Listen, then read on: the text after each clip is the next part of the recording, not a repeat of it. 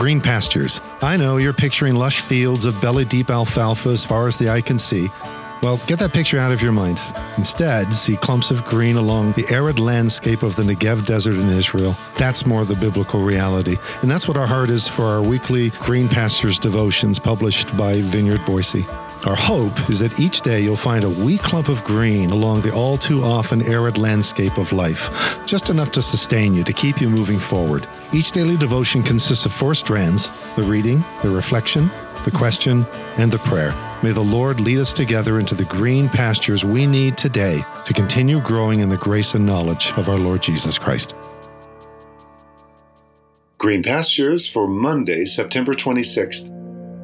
Something greater than the temple is here. Today's reading is from Ezekiel chapter 10, verses 15 and verses 18 and 19, and chapter 11, verses 22 through 25 from the Message translation, which reads Then the cherubim rose upward. These were the living creatures I had seen by the Kebar River. Then the glory of the Lord departed from over the threshold of the temple and stopped above the cherubim. While I watched, the cherubim spread their wings and rose from the ground, and as they went, the wheels went with them. They stopped at the entrance of the east gate of the Lord's house, and the glory of the God of Israel was above them. Then the cherubim spread their wings with the wheels beside them, and the glory of the God of Israel hovering over them. The glory of God ascended from within the city and rested on the mountain to the east of the city. Then, still in the vision given me by the Spirit of God, the Spirit took me and carried me back to the exiles in Babylon. And then the vision left me. I told the exiles everything that God had shown me. This is God's Word. We have moved through the rhythms of garden to those of altars that have a way of popping up just about anywhere, especially where we least expect it, to those of temple and tabernacle, which ultimately offers a more stable and stationary expression of the divine to which the human is summoned to come and see. So, what now? Where does all this leave us? Where does all of this lead us? If, as Stephen affirms in Acts chapter 7, the Most High does not dwell in temples made with human hands, then where does the Most High dwell? And where are we supposed to go? The excerpted passage in Ezekiel paints one of the most somber, mournful portraits in Scripture as he beholds the divine presence represented in what amounted to the ultimate fiery wheelchair borne aloft by four living creatures, its course facilitated by those wheels within wheels, allowing instant and easy course modifications. In other words, this divine presence has no need for either three point turns or U turns. Yes, he beholds this divine presence lifting up and leaving step by step as if commencing a mournful, lingering farewell. The presence moves from the most holy place to the threshold of the temple, lingers there for a bit, and then lifts up again, leaving both temple and city, and resting on the mountain overlooking the city and temple. That would be the Mount of Olives. And then it's gone. No one else is sensible to any of this movement, of course. Life inside and outside the temple carries on as usual. The smoke of incense still ascends, the sacrifices are still being offered, and elders still stand in prayer with hands lifted. But all are oblivious to the fact that God literally just left the building. And the thing is, after this temple was destroyed and after the next one was built on the same spot, there's no record of any outward manifestation of its return no cloud of glory descending like a heavy fog enveloping the holy place and putting a stop to all activity due to its denseness as priest and officiant are driven out.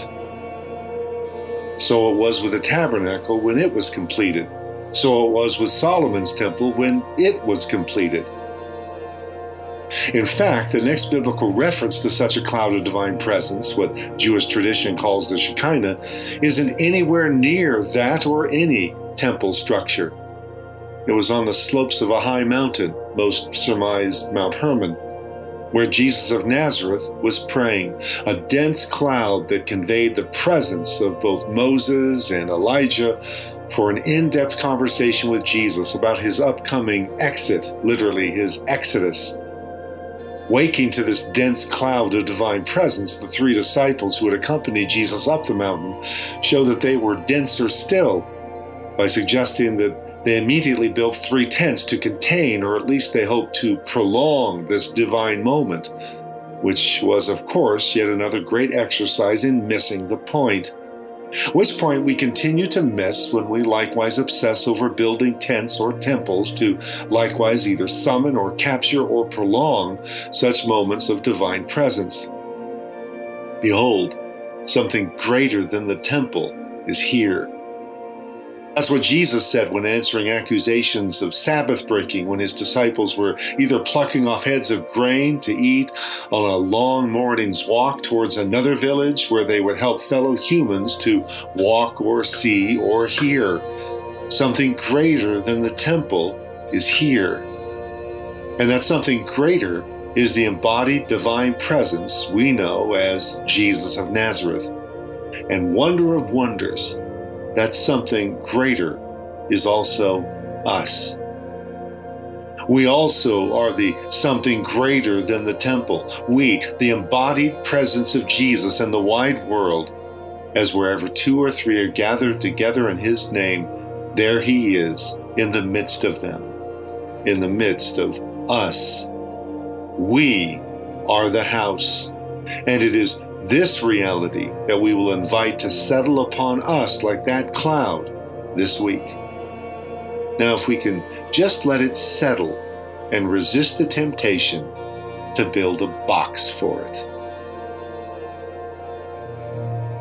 So, as you pause for a moment of personal reflection and prayer, ponder this We are the house. What are some of the initial implications of this? What are the implications for you personally as you consider the fact that you yourself are part of the house itself, rather than merely being invited to some function within it? Lord, something greater than the temple is here. And this means, like right here.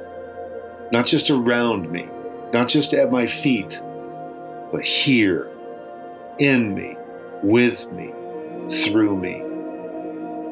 We ask for signs of your kingdom come out there, but you keep pointing us back to the reality of kingdom come right here. The kingdom of God is within you. This is your temple space. This is your Holy of Holies, right here, in this heart, in this body, in this life, joined like a living stone to the lives of those around me. As together we rise to become a holy temple, your home on earth as it is in heaven. O Emmanuel. Make it so this day through your mercies.